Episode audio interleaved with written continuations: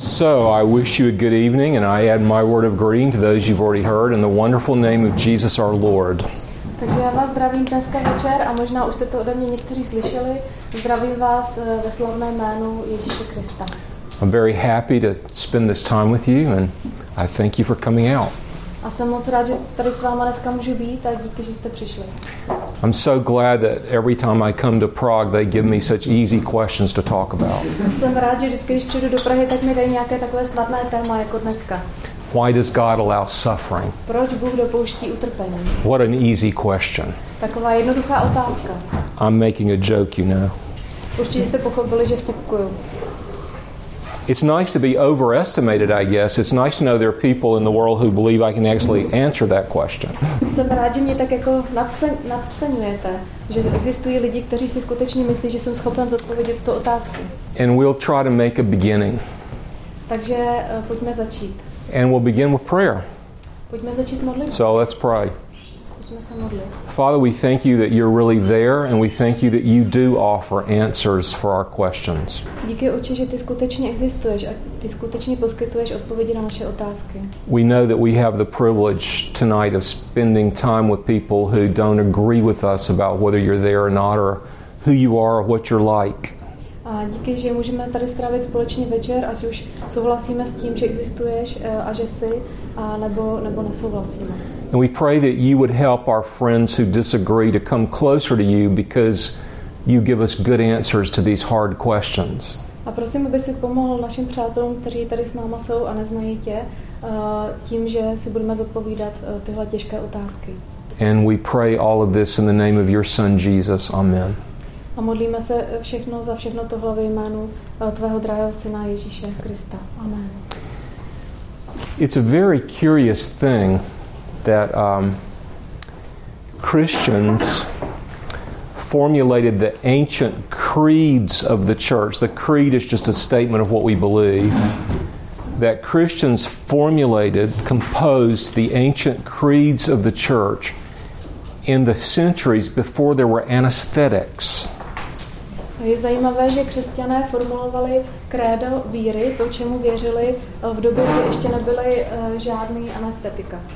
In other words, in those centuries where there was nothing to dull the pain, where a man may have to have his leg cut off, or there had to be some other form of painful operation, or there was tremendous danger and agony in childbirth, medicine had not advanced to the point where you could do anything to relieve the pain. Mluvím o době, kdy nebyly žádné prostředky k utišení bolesti, kdy prostě člověku mohli uříznout nohu bez jakýchkoliv utišujících léků a kdy porod byl hodně bolestivá záležitost. And yet, even during those centuries, Christians insisted that God was good in the face of unimaginable pain. A dokonce i v těchto dobách, v těchto stoletích, křesťané tvrdili, že Bůh je dobrý, i když čelili takovéhle obrovské bolesti. I also believe that God is good. Já taky věřím, že Bůh je dobrý. And yet I'll tell you, as somebody who will be 65 years old in about 7 months.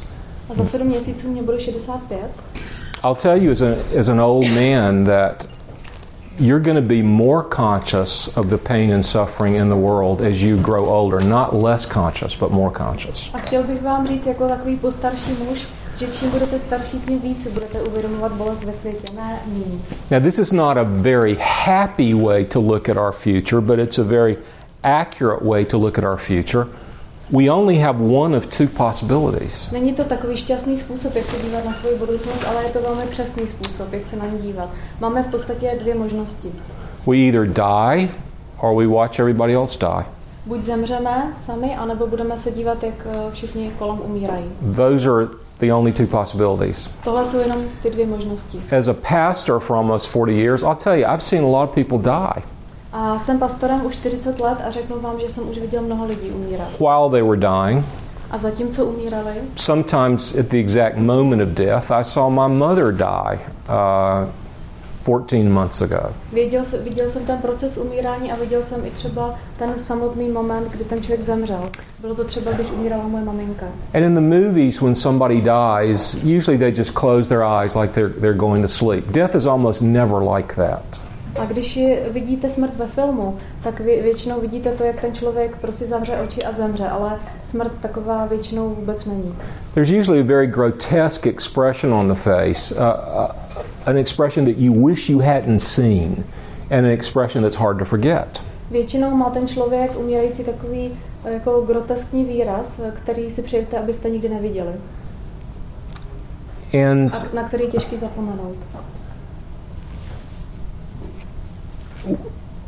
At no time, as I've looked upon suffering and death, have I believed that this is some sort of evidence that God is not good. A ať už jsem viděl smrt v jakékoliv podobě, tak nikdy jsem si to neshrnul tím způsobem, že by se řekl, že Bůh teda není dobrý. Now, let me just tell you that Christians are just as offended by suffering. Christians are just as sad about suffering. Christians are just as opposed to suffering as the angriest unbeliever. A chtěl bych jenom říct, že křesťané jsou, je smrt uráží a nelíbí se jim a prožívají stejně tak silně, nebo vadí jim stejně tak silně jako jakémukoliv nejvíc naštvanému ateistovi. Just because we believe that God is really there, really in control and really good, that doesn't mean we like suffering. That doesn't mean we're not horrified at suffering. That doesn't mean that we don't want to give our lives to try to diminish the suffering in the world. To, že věříme jako křesťané, že Bůh existuje a že je dobrý, neumenšuje tu bolest z utrpení, a to neznamená, že bychom dali svůj život, aby jsme mohli nějak umenšit utrpení. You know, even many Christians believe that the opening chapters of Genesis are symbolic and not historical. Někteří křesťané věří, že ty úvodní kapitoly knihy Genesis jsou jenom symbolické, ne historické. And of course, if you're an unbeliever, you have to believe that. You have to believe it's a fairy tale, that it has no connection to anything that actually happened in the original generations of human existence. A pokud jste nevěřící člověk, tak je to něco, čemu asi tak věříte, že je to taková pohádka, která se nikdy nestala. I happen to believe in the truth of those earlier chapters, that what is being reported is actual history, not allegory. Ale já věřím, že ty počáteční kapitoly Bible jsou historie, že se to skutečně stalo, že to není alegorie. In Genesis 4, something very shocking happens. A good man brings a good and acceptable sacrifice to God, to worship God. His brother brings an act of worship that is not acceptable to God. Ve 4. kapitole knihy Genesis se stává něco, co nás šokuje. Je tam jeden muž, který přináší oběť Bohu, a ta oběť je přijatelná pro Boha. A je tam druhý člověk, který přináší také oběť Bohu, ale ta není přijatelná. The acceptable worshipper was named Abel, the unacceptable brother was named Cain. A ta oběť, kterou přinesl, ta přijatelná oběť, tu přijatelnou oběť přinesl Abel a tu nepřijatelnou Kain. This is in the 4th chapter of the Bible. Je to ve 4. kapitole Bible. And very soon after Cain's offering was rejected, he killed his brother. A potom, co Kainova oběť byla odmítnuta, tak zabíjí svého bratra. Now here's the interesting thing. Je tam zajímavá věc. God punished him for killing his brother, but he didn't punish him by taking his life. Bůh ho potrestal za to, že zabil svého bratra, ale ne tím, že by mu odněl život. But he didn't only punish him. He set a mark of protection over him. In other words, he warned those people who were already living in the very early world. A on ho potrestal a dal vlastně na něj takové znamení ochrany. To znamená, že on byl takovým varováním pro všechny lidi, kteří tehdy žili. That they were not to punish him. They were not to kill him. That God's punishment was sufficient. In other words, he protected Cain. Takže vlastně nikdo už ho nemohl zabít, nikdo ho dalšího nemohl potrestat. Vlastně Bůh ochránil Kaina. Now this is a shocking thing. Je to šokující. Why is it shocking? Proč? Well, it's shocking because he didn't protect the good brother. Je to šokující, protože jakoby Bůh neochránil toho dobrého bratra. He protected the murderer, but he didn't protect the victim. Ochránil vraha a neochránil oběť. I share that for a couple reasons. Number one, the Bible is a picture of reality. If I looked into the Bible and I saw something very different from what I saw in the world, I wouldn't believe the Bible. A mluvím o tom z několika důvodů. Bible je obraz reality. Kdybych se díval do Bible a viděl něco, co je úplně vzdálené od života, tak bych nevěřil Bibli.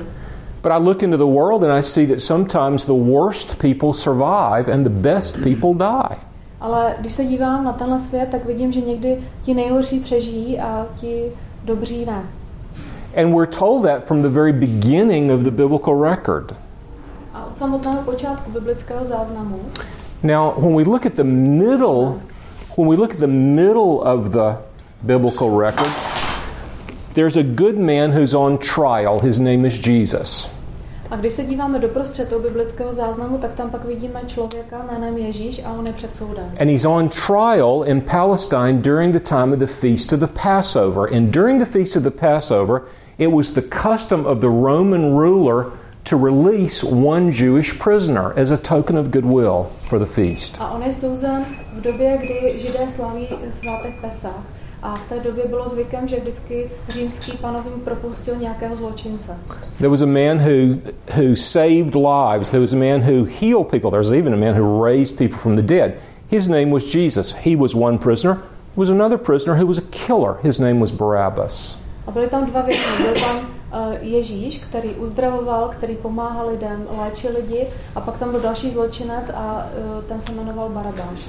And the Roman governor made the offer to the mob, whom shall I release? Shall I release Jesus or Barabbas? A římský vládce říká lidu, koho mám propustit, Ježíše nebo Barabáše? They said, give us Barabbas, release Barabbas. A oni říkají, propust Barabáše. What did they say about Jesus? Co říkají o Ježíši? They said, crucify him. Říkají, ukřižuj ho. And he was crucified. A on byl ukřižovaný. Now, let's talk about those shocking realities, okay? Pojďme mluvit o šokujících realitách. The first thing I want to say is that suffering was not in the original creation. Chtěl bych říct, že utrpení nebylo původním záměrem, nebylo u původního stvoření. Suffering was not in the Garden of Eden before the first sin. Před prvním hříchem v zahradě Eden utrpení nebylo. And suffering is not going to be in the ultimate creation. Suffering is not going to be allowed in heaven. A ani v nebi, v tom svrchovaném finálním stvoření nebude utrpení. So in the first world, in the first creation that God made, there wasn't any suffering. And in the last creation that God will make, there won't be any suffering. Takže v prvním světě, v prvním stvoření, které Bůh udělal, nebylo utrpení. A v posledním světě, v tom, co Bůh teprve stvoří, nebude utrpení. That doesn't necessarily do us any good, does it? Because we're stuck in this dreadful in-between time, this middle time, where there's plenty of suffering. A jak se to týká nás, protože my jsme jakoby uvězněni uprostřed těchto dvou realit a my čelíme utrpení. But it's important to understand where our first parents have been, and it's important to understand where God is inviting us to come, where God is inviting us to go. Ale je důležité vidět, kde jakoby byli ty naši prarodiče a kam nás Bůh v budoucnu zve. Now I got to tell you something that you're probably not going to like. A řeknu vám teď něco, co možná se nebude vám líbit. Our problem with God is not really suffering. My nemáme problém s Bohem vlastně týkající se utrpení. Our problem with God is that we want to stand in his place. Já si myslím, že náš problém je, že chceme stát na místě Boha. We want to be God. My chceme být Bůh. We want to decide the kinds of things that God decides. My chceme rozhodovat o věcech, o kterých Bůh rozhoduje. We want to decide who suffers. We want to decide who lives and who dies. My chceme rozhodovat, kdo bude trpět a kdo ne, kdo přežije a kdo zemře. That's the real problem. To je náš skutečný problém. We've got a problem with the fact that God judges the world. Máme problém s tím, že Bůh soudí svět. God who knows everything. Bůh, který zná všecko, který ví všecko. He knows everything that has happened. On ví o všem, co se stalo. He knows everything that is happening. Všechno, co se teď děje. He knows everything that will happen. A ví o všem, co se stane. Not only that, he knows everything which would have happened. He knows what we call contingency. He knows the subjunctive mood. He knows what would have happened if this had been different, then this other thing would have happened. Ale nejenom to, on zná ty možnosti, co by se mohlo stát. And we have a problem with him ruling the world that he made and judging. A my máme problém, protože on vládne světu, který stvořil, a soudí. We don't have any problem judging God, though. Nemáme problém s tím, že soudíme Boha. We have no problem at all with the little bit we know saying, God, why did you allow that? Or why did you do that? That wasn't good. That wasn't right. Ale máme ani problém s tím, že ačkoliv víme tak málo, tak říkáme, Bože, jak to, že si tohle dovolil? Jak to, že tohle to si udělal takhle? Here's the funny thing. If we don't believe in God, what's the problem? Ale směšné je, že pokud nevěříme, že existuje Bůh, tak jaký je problém? C.S. Lewis said, when I was a young man, I was absolutely convinced that God was not there. A C.S. Lewis řekl, když jsem byl mladý, tak jsem byl absolutně přesvědčen, že Bůh neexistuje. I was also very angry with God for not being there. Ale zároveň jsem byl naštvaný na to, že neexistuje.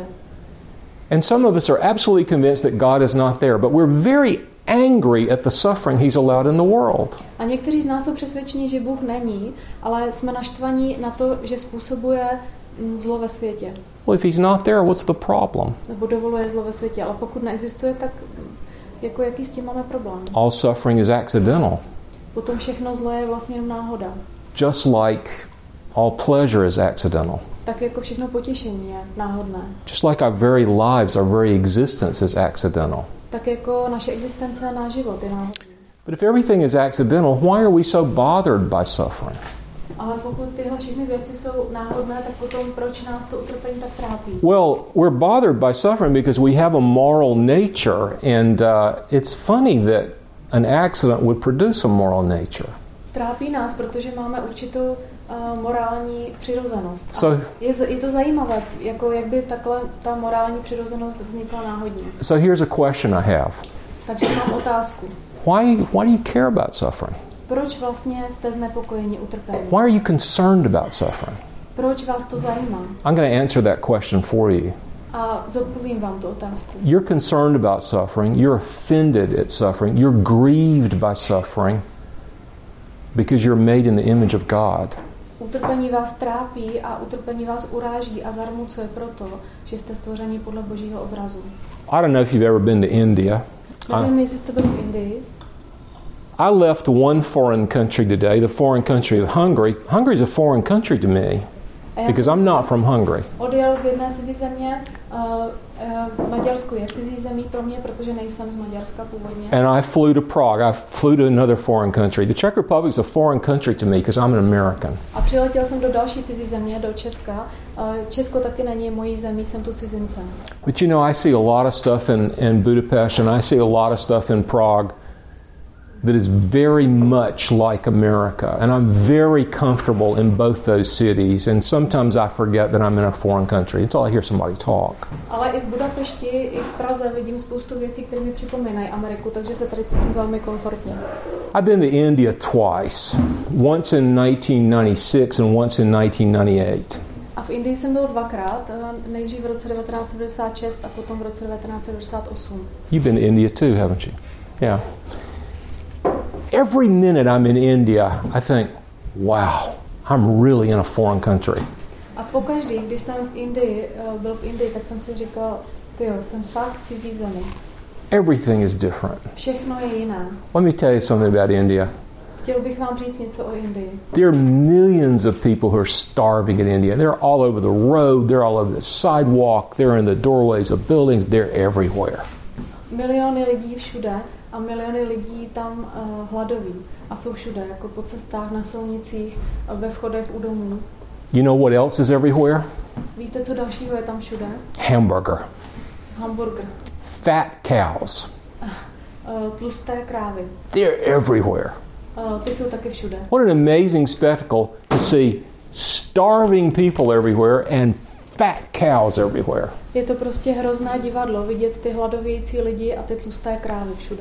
It's one result of their religion. A tohle je jedním z důsledků jejich náboženství. Here's the thing though.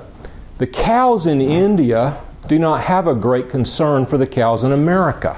A to, co tím chci říct, je, vlastně ty tlusté krávy se ani tak moc nezajímají o tlusté krávy v Indii se nezajímá o tlusté krávy v Americe. Now if cows had a moral nature, I'm sure they'd be very distressed for their cousins in America, because in America we got this thing called McDonald's.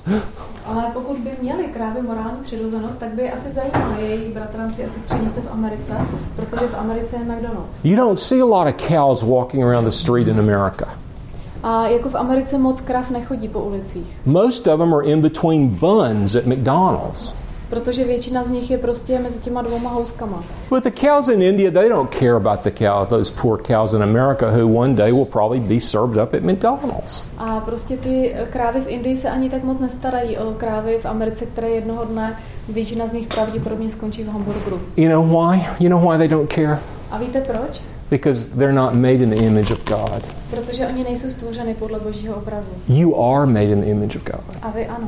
That's why you care about suffering. Proto vás zajímá utrpení. That's why it bothers you when people are in pain, because you're made in the image of God. You care because God cares. Proto vás zajímá, když lidé trpí, proto vás to bolí, protože to bolí Boha. Now I'm going to tell you something you may not believe. A řeknu vám něco, čemu možná nebudete věřit. God cares more than you. Boha to zajímá ještě víc než vás. Instead of being angry because you think God doesn't care and God is the cause of all that suffering, please just consider that what I'm saying could be true. God cares more than you do. A teďko místo toho byste byli jenom naštvaní a řekli si, prostě Bůh dovoluje to nebo tamto a jeho to nezajímá. Připusťte si na chvíli tu myšlenku, Boha to zajímá ještě víc než mě. And the reason you care is because you've been made like God and you've been given a moral nature like the moral nature of God. A ten důvod, proč vás to bolí, nebo proč vás to znepokojuje, je, že Boha to znepokojuje, abyste byli stvoření podle jeho obrazu, vy jste byli stvoření z morální přirozeností. Well, if I'm an unbeliever, I got to ask this question. Well, if God cares, why hasn't he done something? Kdybych byl nevěřící, tak bych si určitě řekl, Bůh se nestará a nic nedělá. Well, what do you want him to do? A co bys chtěl, aby udělal? Well, you want him to remove suffering. Já chci, aby odstranil to utrpení. Well, we got to ask a question though. A tak si ale musíme položit otázku. What causes suffering? Co způsobuje utrpení? The Bible answers that question. Bible na tuhle otázku odpovídá. Suffering is caused by sin. Utrpení je způsobené hříchem. Especially the sin of unbelief. Speciálně hříchem nevíry. So, if suffering is caused by sin and God removes suffering, what does he got to do? Takže pokud utrpení je způsobené hříchem a pokud Bůh vlastně odstraní utrpení, tak co vlastně Bůh dělá? Well, he's got to remove sinners. Co by musel Bůh udělat? Bůh by musel odstranit hříšníky. So the most obvious way for God to remove suffering, the first thing that would happen is that all of us would disappear because we're all sinners. Takže první, co by se stalo, zmizeli bychom všichni my, protože všichni my jsme hříšníci.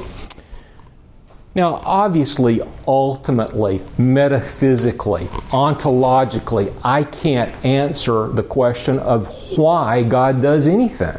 A určitě jako metafyzicky a ontologicky já prostě nedokážu zodpovědět tu otázku, proč cokoliv Bůh dělá. But I can say this.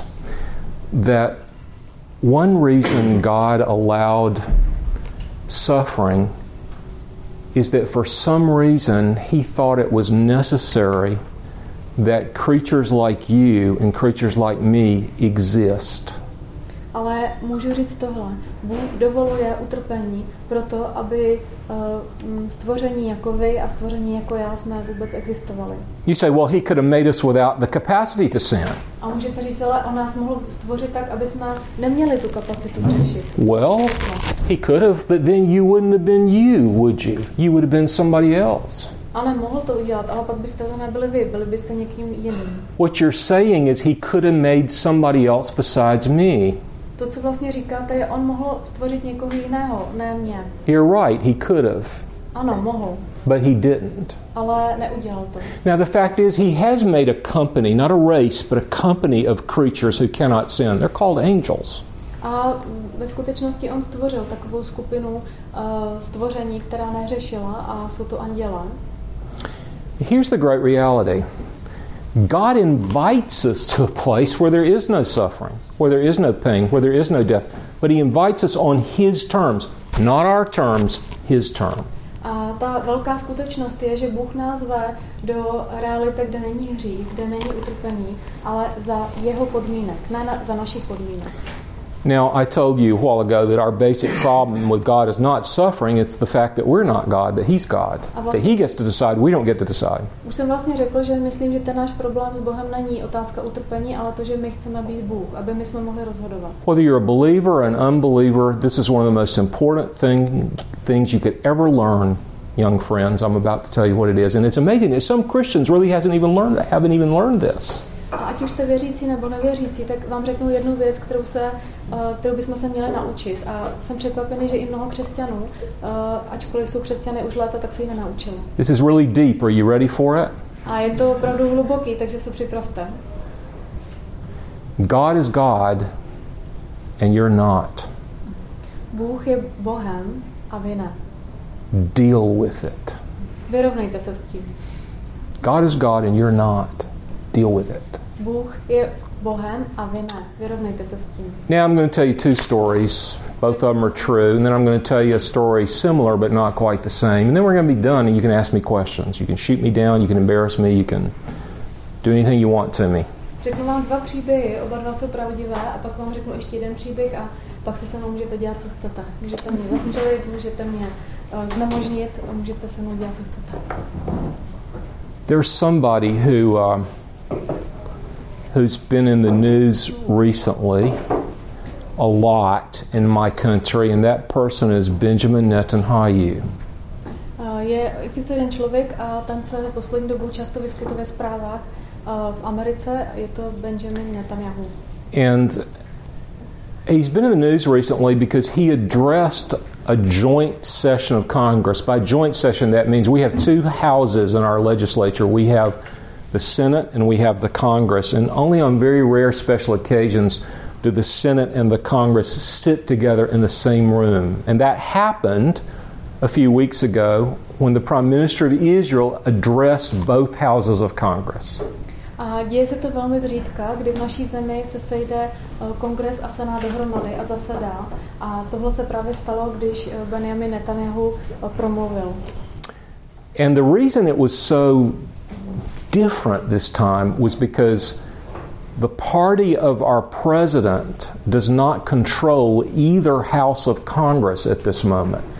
And so the senators and the congressmen invited the Prime Minister of Israel to speak, and our president did not like it. He did not want him to come, and he would not come. A vlastně na tyhle události nemá náš prezident žádný vliv a moc se mu to nelíbilo, že senát pozval Benjamina Netanyahu, vlastně ministra, jak se to řekne, prime minister, premiéra Izraele do Ameriky. And then last Tuesday, Benjamin Netanyahu was elected in an upset for a third consecutive term as prime minister of Israel. A vlastně minulé úterý byl Benjamin Netanyahu zvolen pro třetí volební období jako izraelský premiér. Now, I told you all that not to talk about him, but to talk about his brother. A říkám vám to všechno proto, ne abych mluvil o něm, ale abych řekl něco o jeho bratrovi.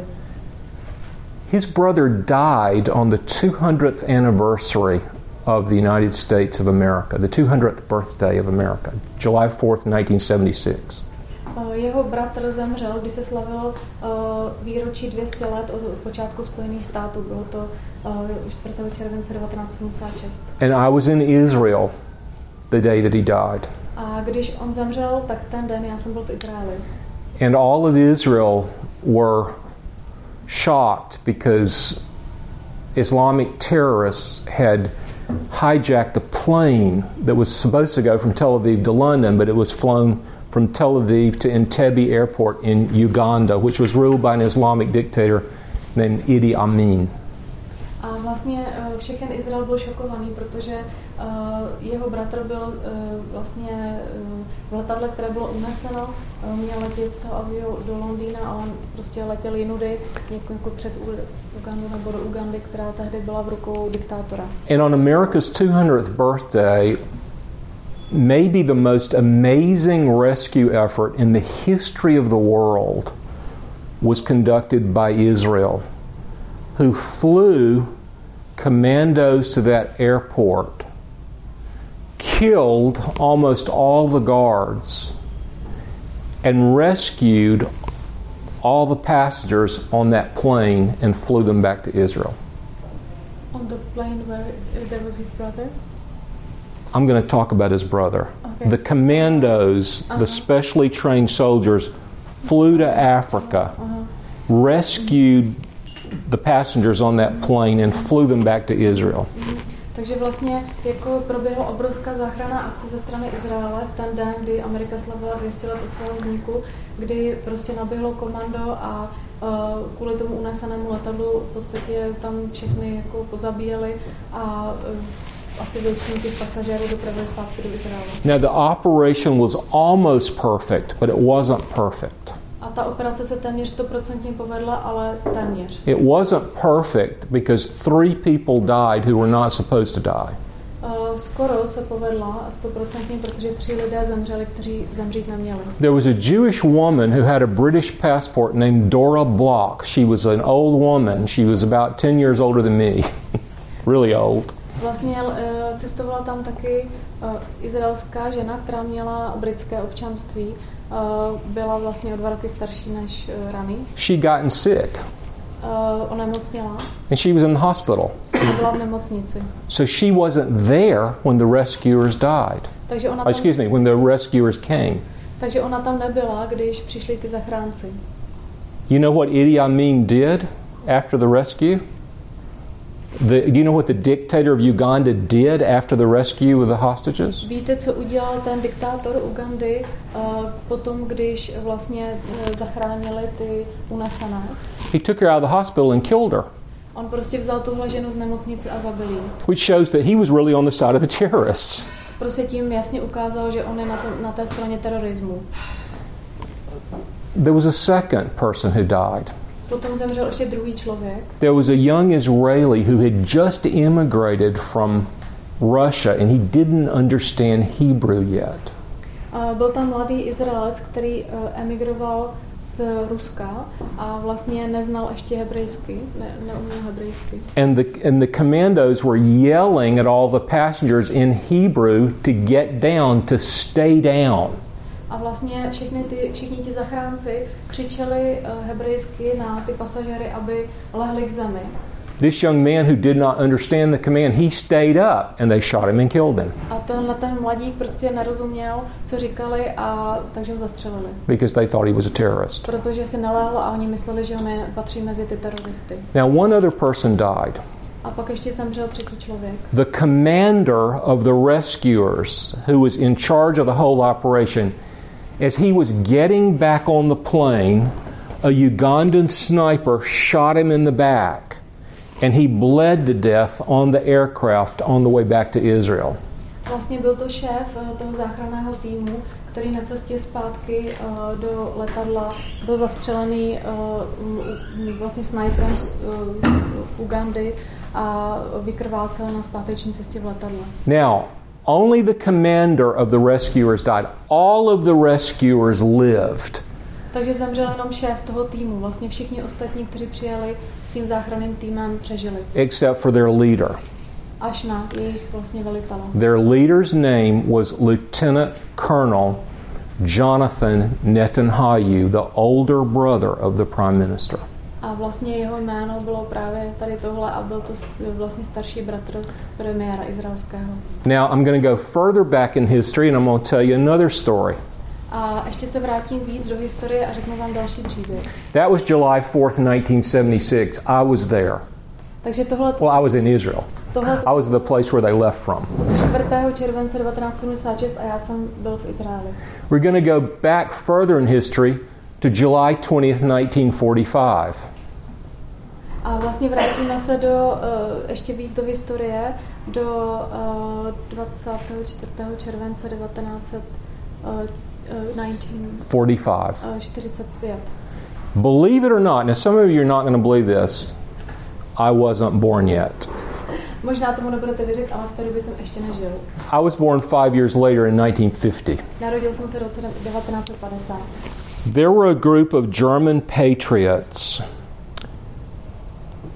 who hated Adolf Hitler and believed that he was ruining their country. A existovala skupina německých patriotů, kteří nenáviděli Adolfa Hitlera a věřili, že ničí jejich zemi. And on July 20th, exact 1940, excuse me, I said 45, it's 44. I was wrong. July 20th, 1944. A 20. července roku 1944. Exactly 2 weeks after the Allied invasion of Europe, what we call D-Day, this was the day they planned to kill Adolf Hitler. Vlastně 2 týdny po tom, co vlastně nazýváme dnem D, po té invazi, a kdy plánovali zabít Hitlera. And a very brave soldier, a Roman Catholic who lost one eye in battle, named Klaus von Stauffenberg, he took the bag into the room where Hitler was meeting, the bag with the bomb. Tak tam byl vlastně jeden člověk, byl to velmi statečný voják, který prostě ztratil předtím už jedno oko a jakoby ten tam dopravil nějaký vák, ve kterém byla bomba, bylo to prostě, aby zabili to Hitlera. Now the bomb had 2 fuses and as he set the fuse, he could only make one of the fuses work, but that was plenty of power to kill everybody in the room. A v tom vaku, prostě v té bombě byly prostě bylo tam dost výbušniny, aby stačilo jedna ta část té bomby, aby zabila prostě všechny z místnosti, ale tam byly dvě části. And of course the plan was for him to leave his bag there and to leave the room and go to a place where he would get on an airplane and while he was gone the bomb would blow up and Hitler would be dead. A vlastně plán byl to, že nechá tam ten vák, půjde na nějaké místo, tam nasedne do letadla a zmizí a ta bomba zatím vybuchne, zabije Hitlera. But after he left, another man in the room took the bag and put it under the table, and the table was very heavy and thick. Ale zatímco on odešel, tak přišel další člověk a přemístil ten vák nebo tu tašku pod stůl, pod obrovský stůl, který prostě byl takový jako masivní.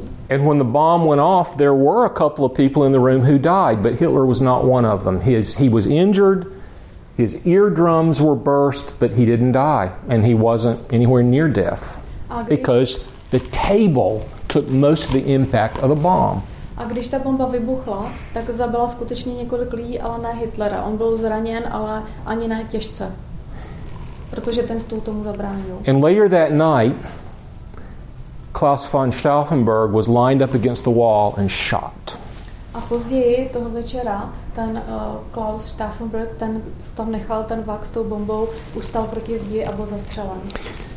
Now, I just told you the story of 2 great historical attempts. One to free hostages, one to free a nation. A já jsem vám řekl vlastně 2 příběhy, 2 situace, 2 pokusů. Jeden pokus osvobodit zajatce nebo rukojmí a druhý pokus osvobodit národ.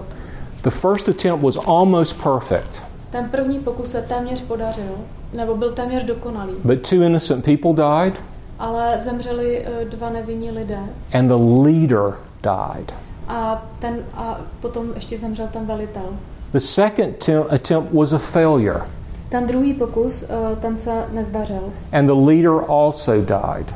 A ten, kdo to vedl, tak taky zemřel. What has God done about sin? Co Bůh udělal s hříchem? Because it's sin which produces suffering. Protože je to hřích, který produkuje utrpení.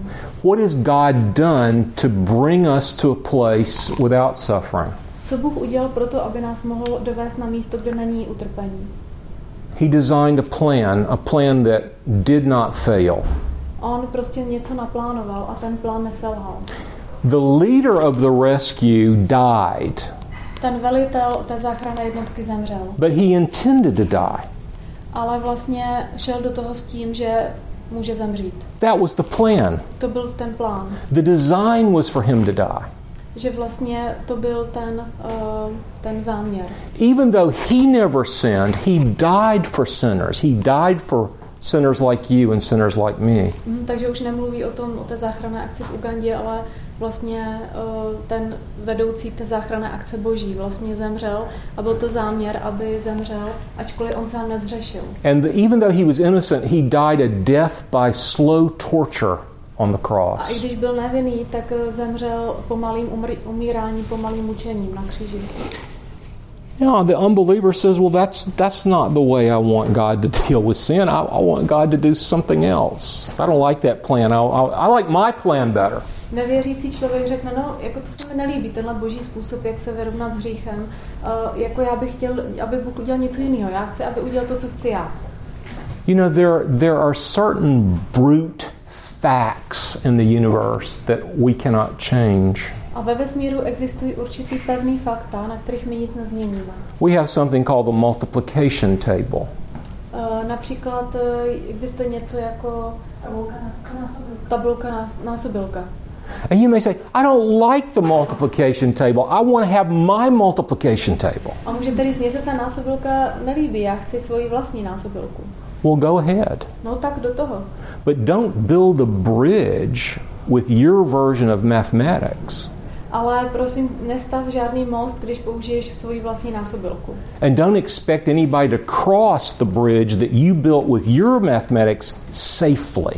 A neočekávej, že někdo bezpečně přejde po mostě, který ty si postavil za použití své vlastní násobilky. And just as there are brute facts in the mathematical world, there are also brute facts in the spiritual world. A tak jako existují pevná fakta ve světě matematiky, tak taky existují pevná fakta v duchovním světě. My young friends, God has entered into our suffering through his son Jesus Christ. God has become a sufferer among us.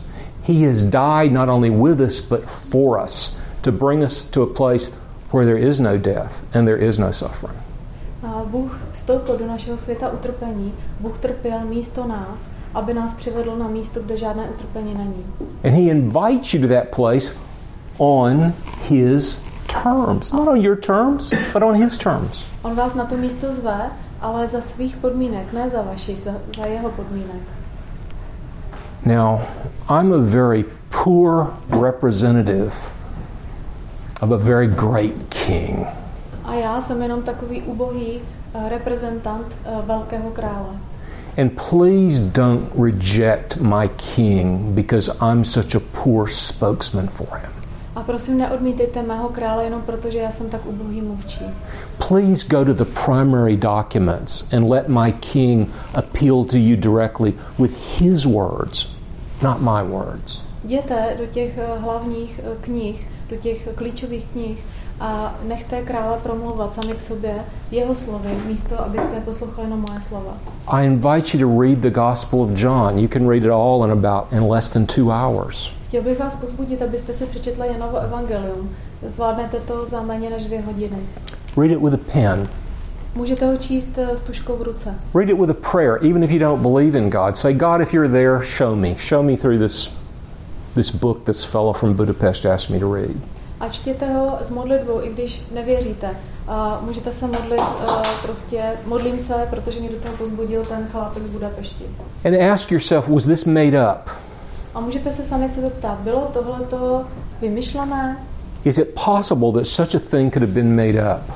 Je to možné, aby někdo něco takového prostě si vymyslel? Do these claims resonate with reality? Rezonují tyhle výroky s realitou? Is there anything here that speaks to my heart? Je tam něco, co mluví k mému srdci? Do I have any consciousness at all of sin and the fact that I can't deal with my sin on my own? A mám nějaké ponětí o svém vlastním hříchu, o tom, že se s ním neumím vypořádat? If the answer is no, then for heaven's sake, don't become a Christian. A pokud si na všechno tohle odpovíte ne, tak určitě jako se nestávejte křesťanem. We're not inviting you to hypocrisy.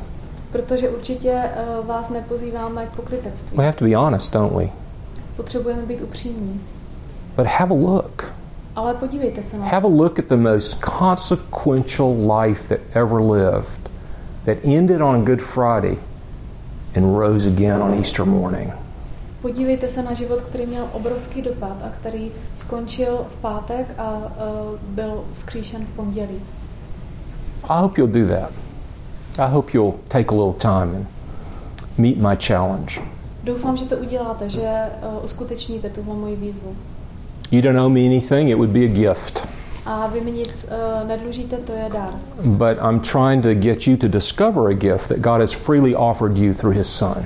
Ale já bych chtěl, abyste objevili ten dar, který vám Bůh nabízí zdarma skrze svého syna. Now, we can be friendly and we can disagree. A teďko můžeme přátelsky nesouhlasit. We can disagree and still be friends. Můžeme nesouhlasit a přitom zůstat přáteli. That's what marriage is. To je manželství. Yeah. Would you like to add something? Would you like to ask for a clarification? Would you like to ask a question? Or would you like to offer a challenge or a disagreement? If you want to disagree, your disagreement will be most courteously heard and considered and what you think is important. And you know what? The more you disagree with me, the more important it is to talk about it. Takže chcete něco dodat, nebo chcete... Máte nějakou otázku, anebo máte něco, co byste chtěli vyjádřit, s čím jste třeba nesouhlasili, protože možná čím víc nesouhlasíte se mnou, tak tím víc o tom potřebujeme mluvit. A buďte si jistí, že cokoliv řeknete, tak tomu bude nasloucháno vřele. I became a Christian when I was 20 years old. Když já jsem se stal křesťanem, tak mi bylo 20. And when I became a Christian, I didn't even think there was that much evidence for the Christian faith. A když jsem se stal křesťanem, tak jsem si ani nemyslel, že je tolik důkazů pro křesťanskou víru. And I've been shocked for almost 44 years about how much evidence there really is. I was utterly blown away by how much evidence there is. A těch dalších 44 let jsem byl šokovaný tím, kolik existuje důkazů. There have been studies which indicate that most people have to hear the gospel 7 times before they become a Christian.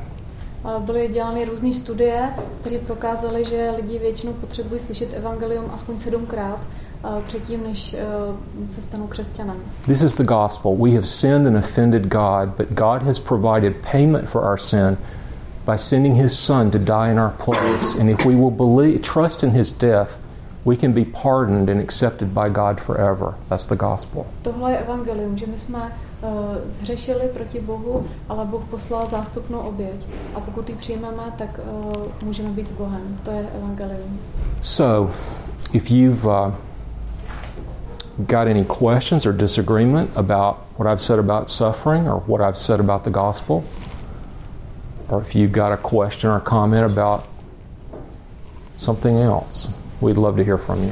Takže pokud máte nějaké otázky nebo s něčím nesouhlasíte, ohledně, co jsem řekl přednášce nebo ohledně evangelia, tak určitě můžete to říct. So talk to me. Tak mluvte se mnou. Don't be embarrassed. Nestýďte se. Christians actually like unbelievers. We get bored with each other. Křesťané mají rádi nevěřící, my se sami ze sebou nudíme.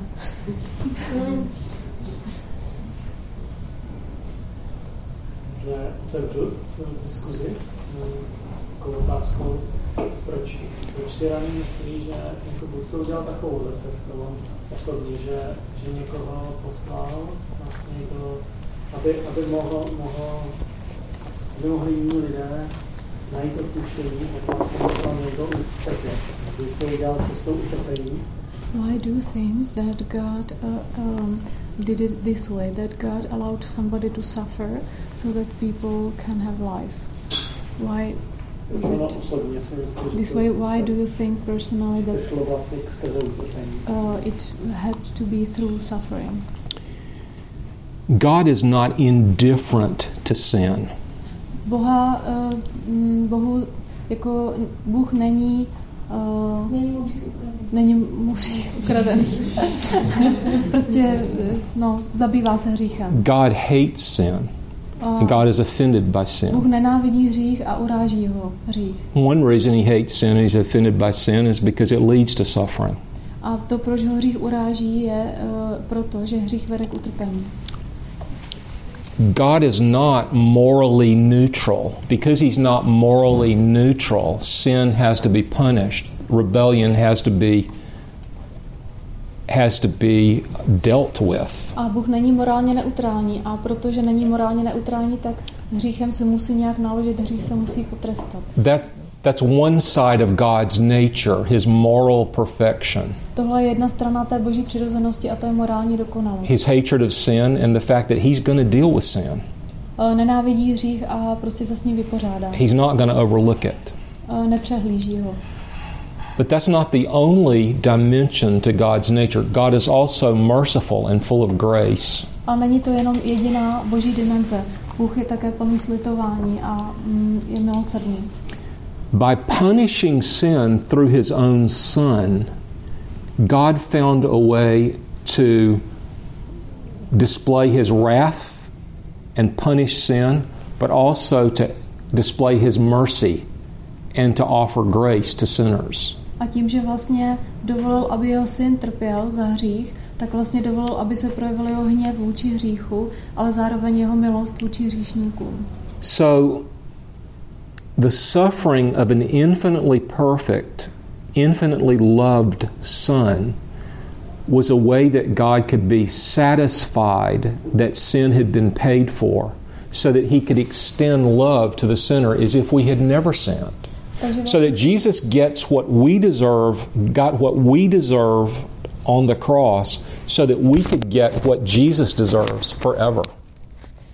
Takže vlastně to, že Bůh dovolil, aby trpěl jeho milovaný a absolutně nevinný syn, vlastně umožnilo, aby miloval hříšníka.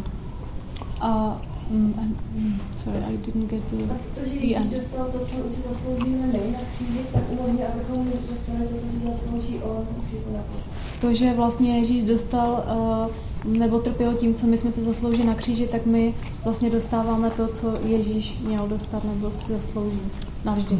But you know, when we ask questions about the nature of God with the word why, it's almost like saying, well, why is north in this direction and south in that direction? You know, it's just so basic. You know, that's just the way it is, you know. Když se vlastně ptáme některé ty otázky proč ohledně jako Boha, tak to je něco podobného, jak kdybychom se ptali, proč je sever na severu a jih na jihu. Prostě některé věci jsou takové jako definitivní. You know, if God were not there, there would be no moral compass. Pokud by Bůh neexistoval, tak bychom neměli žádnou morální střelku. But there is a moral compass. Ale my máme takový ten morální kompas. There's a moral compass in your heart. Ve svém srdci. And the very fact that you say, well, wait a minute, that's not right, that proves there's a moral compass. And you have to ask the question, who put it there? A pokud v momentě, kdy řeknete, ne, to není pravda, tak to už projevujete, že ve vás ten kompas je, a můžete se spíš ptát, kdo ho tam dal. Why did it have to die? Proč musel zemřít Boží syn a nezemřel Bůh sám? Well, the cumulative sins of the entire human race are not infinite. Hřích celé lidské rasy není konečný. But for those sins to be paid for, every sinner would have to die and be punished forever. A aby se zaplatilo za každý hřích, tak každý hříšník by musel zemřít, aby bylo navždy zaplaceno. The worth of Christ's sacrifice is infinite. A ta cena Kristovy oběti je konečná. So that God's wrath on finite sin could be satisfied in His death. But God's display of infinite mercy through all eternity could be possible because of the infinite worth of Jesus' sacrifice. I realize we're talking about unimaginables here, but I'm just trying to answer a difficult question. Vlastně ta jedna oběť uspokojila Boží hněv navždy. Prostě mluvíme o tady jakoby o takových nadpřirozených věcech. Sometimes the answer is because God required it. A prostě možná jednoduchá odpověď by byla, protože to Bůh požadoval. But let me say something else about the question why is applied to God. Ale ještě řeknu jako něco dalšího, proč se to týkalo Boha. If you're looking for a principle which presents God with a necessary requirement, a principle which is above him, that he has to do it this way or that way because of this or that, then you're looking for something higher than God. Pokud vlastně hledáš nějaký princip, který by určoval Bohu, že něco musí udělat tak nebo tak, tak už hledáš jakoby vyšší princip nad Bohem, jakoby něco ještě nad ním. That's why God says to Moses in Exodus 33, I will have mercy upon whom I will have mercy. Bůh řekl vlastně v Exodu 33, slituji se nad tím, se slituji. If he said, well, I'll have mercy because we got to do it that way. Well, whatever that reason he gave would be a higher principle than his own will. A kdyby prostě on řekl, jako slituji se nad tímhle člověkem, protože to musíme udělat, protože to a to, tak vlastně on by uctíval vyšší princip, než jenom je svoji vlastní vůli. There is no moral necessity larger than his own pleasure, larger than his own choice. Neexistuje vlastně ještě vyšší morální princip nebo nutnost, která by byla ještě nad jeho vlastní volbou. There's no law with which he has to conform. If he does, then he's not God. That law is God. Zákon vlastně, který on musí naplnit. Kdyby to tak bylo, tak on by nebyl Bůh.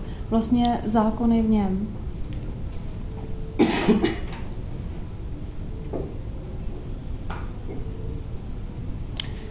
And the reality is that all the religions in the world teach that we're made right with God by something that we do for God.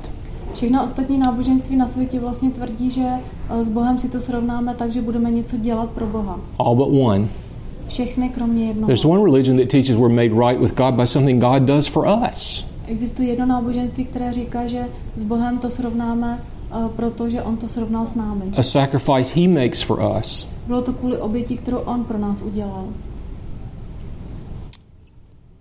It really makes more sense to us to pray 5 times a day or to go to Mecca or to give money to the poor, and that's how we can know we're saved because we're buying our salvation by our good works. Určitě nám dává smysl, jako když přemýšlíme modlit se 5krát denně, jít do Meky, protože to je vlastně zasloužit si spasení, mít spasení ze svých vlastních skutků.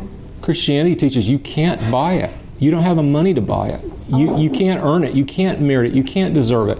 You can only receive it by faith as a free gift. That's the only way you can get it. Křesťanství říká, to si nemůžeš zasloužit, to dostáváš jako dar, zadarmo. My grandfather owned a very valuable piece of property outside of Atlanta, Georgia. Now there's a shopping center very near that property. But when he owned it, it was just a farmland. Můj děda vlastnil kus země, bylo to ve státě Georgia, a teď je tam blízko obchodák. Ale předtím to byla zemědělská půda. There are a lot of people who tried to buy it from him. A hodně lidí to od něj zkoušelo koupit. He wouldn't sell it. Ale on to nechtěl prodat. But when he died, his sons got it. Když umřel, tak to vlastnili jeho synové. The only way you could get it is through his sons. Takže jediný způsob, jak jste se k tomu mohli dostat, bylo skrze jeho syny. He couldn't get it any other way. It could not be bought. It could only be gotten if his sons wanted to sell it. Nemohlo by to být prodáno, aniž by jeho synové chtěli to prodat. Well, we can't earn our salvation. We can only get it through God's Son. A my si nemůžeme zasloužit spasení, my ho můžeme jenom získat skrze Božího Syna. If you continue to study God's Word, usually it's like this. Pokud studujete Boží slovo, tak to je takto. First you don't like it. Nejdřív se vám to moc nelíbí. Then you become a little bit neutral, but you got a lot of questions. Pak jako jste takový neutrální, ale máte spoustu otázek. And then you grow to love it. A potom si ho zamilujete. I hope that's where your path will lead. Doufám, že tím směrem povede i vaše cesta. That was my path. Takhle to bylo se mnou.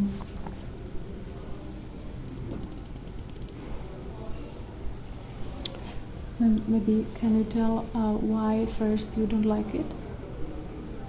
Jakože možná proč se tam poprvé člověku nelíbí, nebo proč ne? Well, I can tell you, but it's a little bit embarrassing. Můžu vám to říct, ale je to trochu zahambující. I was a young man. Byl jsem mladík. I didn't like what it said about morality. Mně se nelíbilo to, co to říká o morálce. That's one reason I didn't like it. Prostě to se mi nelíbilo. That's probably the biggest reason I didn't like it. To bylo asi ten největší důvod, proč se mi to nelíbilo. And I didn't understand grace. A nerozuměl jsem milosti.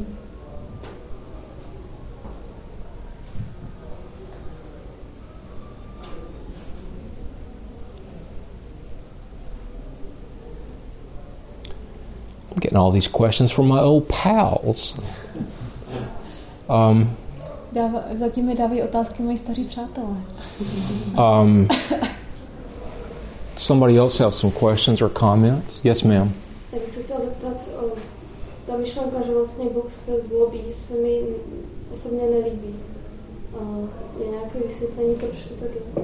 The idea itself that God is angry, I just don't like this idea. Is there an explanation of it? Yeah, well, let me ask you a question. If I saw somebody kill my son, would you like it if I wasn't angry? Položím ti otázku. Kdyby jsem byl svědkem toho, jak někdo zabíjí mého syna, překvapilo by tě, že bych byl jako rozhořený? Or if I saw somebody rape my wife, would you like it if I were not angry? A nebo kdybych viděla, jak někdo znásilnil moji ženu, tak chtěla bys, aby mi to bylo jedno? Tell me. No.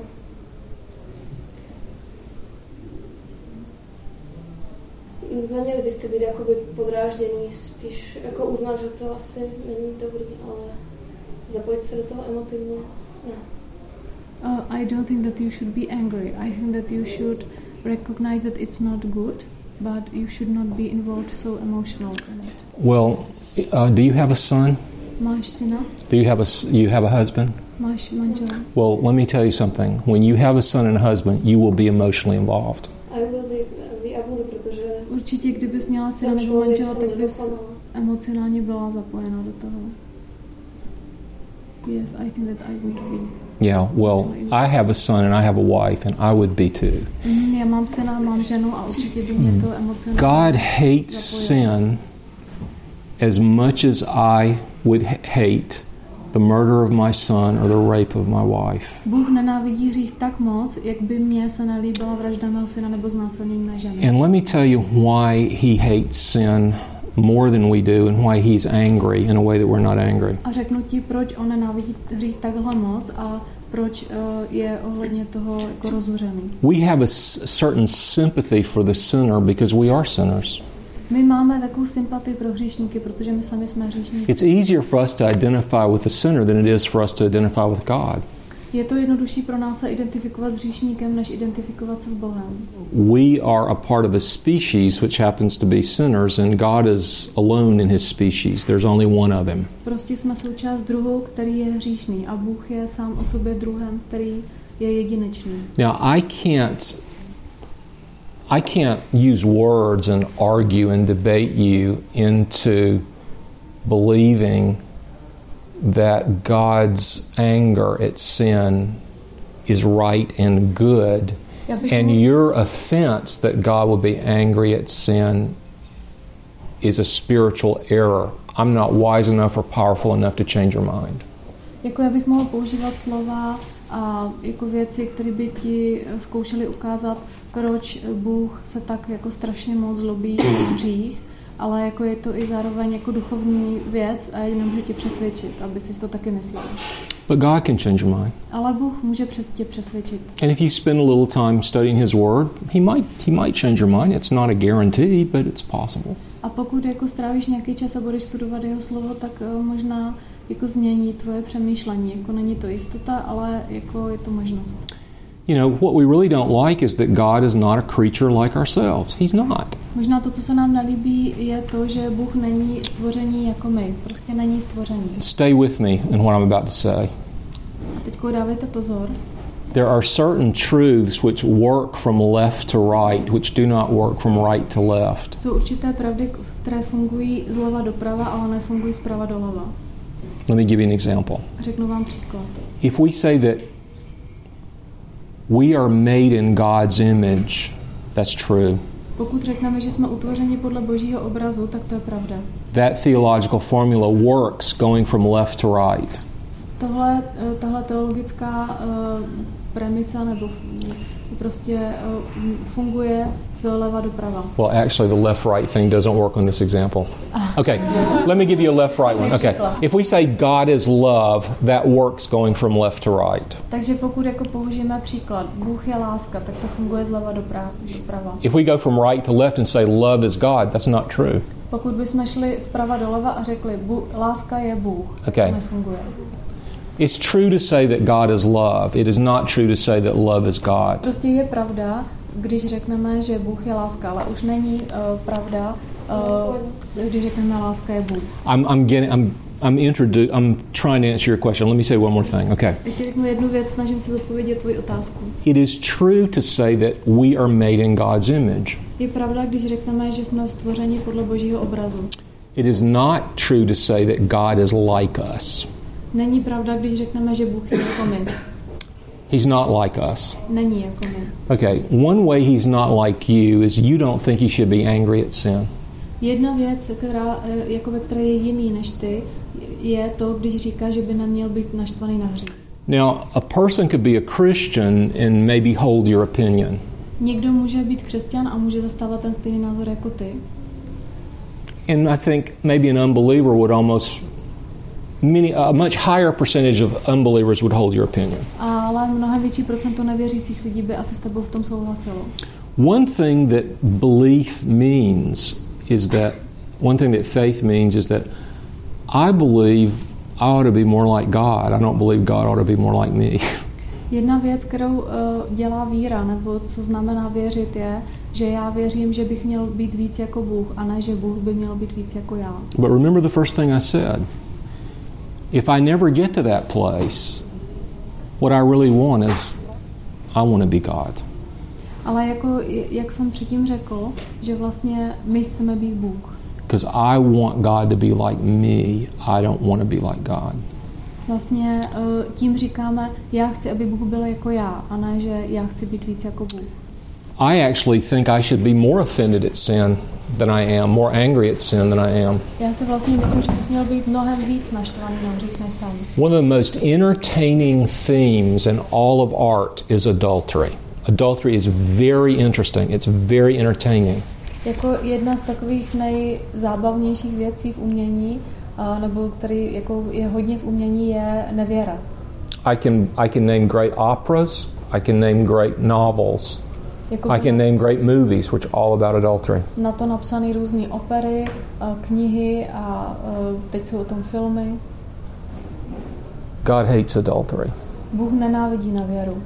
And if you've ever been the victim of adultery, you'll discover why. A pokud bys byla obětí nevěry, tak bys zjistila proč. But I appreciate your honesty and I appreciate your courage to disagree. A díky za tvoji upřímnost a také odvahu nesouhlasit. And I can't change your mind. Já nemůžu změnit tvoje myšlení. But as you get, I hope you'll get to know God better. I hope you'll explore the God of the Bible and get to know Him better. And as you get to know Him better, there's the possibility that you might come around to His way of thinking. Ale doufám, že poznáš Boha lépe, Boha Bible více, a že potom budeš víc rozumět jeho myšlení. That would make me very happy, and the thing that's hard for you to believe is it would make you very happy too. Oh, pardon. Well, she got it.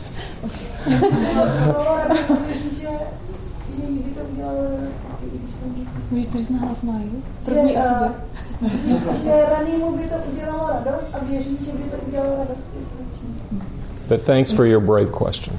Díky za tvoji statečnou otázku. I know in the question it was a comment. To možná bylo spíš koment. You want to talk about that some more or you want somebody else to say something? Chceš ještě o tom mluvit víc nebo teď asi ne, zkusím se to. Okay. Maybe I will think about it. Anytime, you know, it's not that far to Budapest. Come to see me and we'll talk about it a long time. Do Budapešti to není tak daleko, takže kdykoliv přijeď. Yes.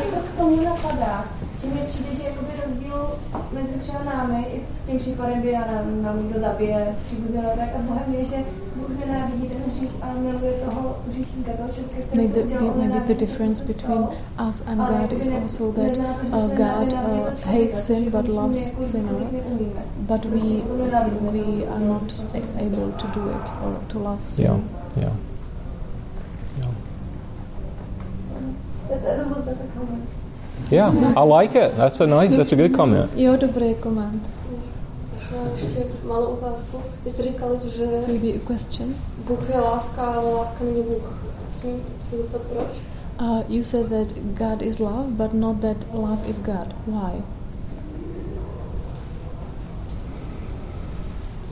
Love is a quality, not a person. Láska je vlastnost, ne bytost. God is a person. Bůh je bytost. And if love becomes a god, it becomes an idol. Pokud láska se stane bohem, tak se to stane modlou. Love becomes a reason to break promises. Například láska se stane důvodem, proč porušit slib. Yes, I married this person, but I'm in love with this other person. Jo, jako sice jsem si vzal tohle člověka, ale teď jsem se zamiloval do jiného člověka. Well, if love is God, then the thing to do is to leave the first person. A pokud láska je Bohem, tak prostě opustím toho prvního člověka. God is a reason to keep promises. Bůh je důvodem, proč zachovat slib.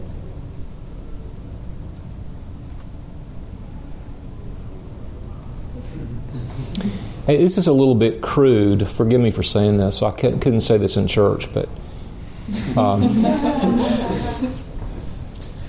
a lot of people do worship love, but love, this is the crude thing, sorry. Love is a bitch goddess.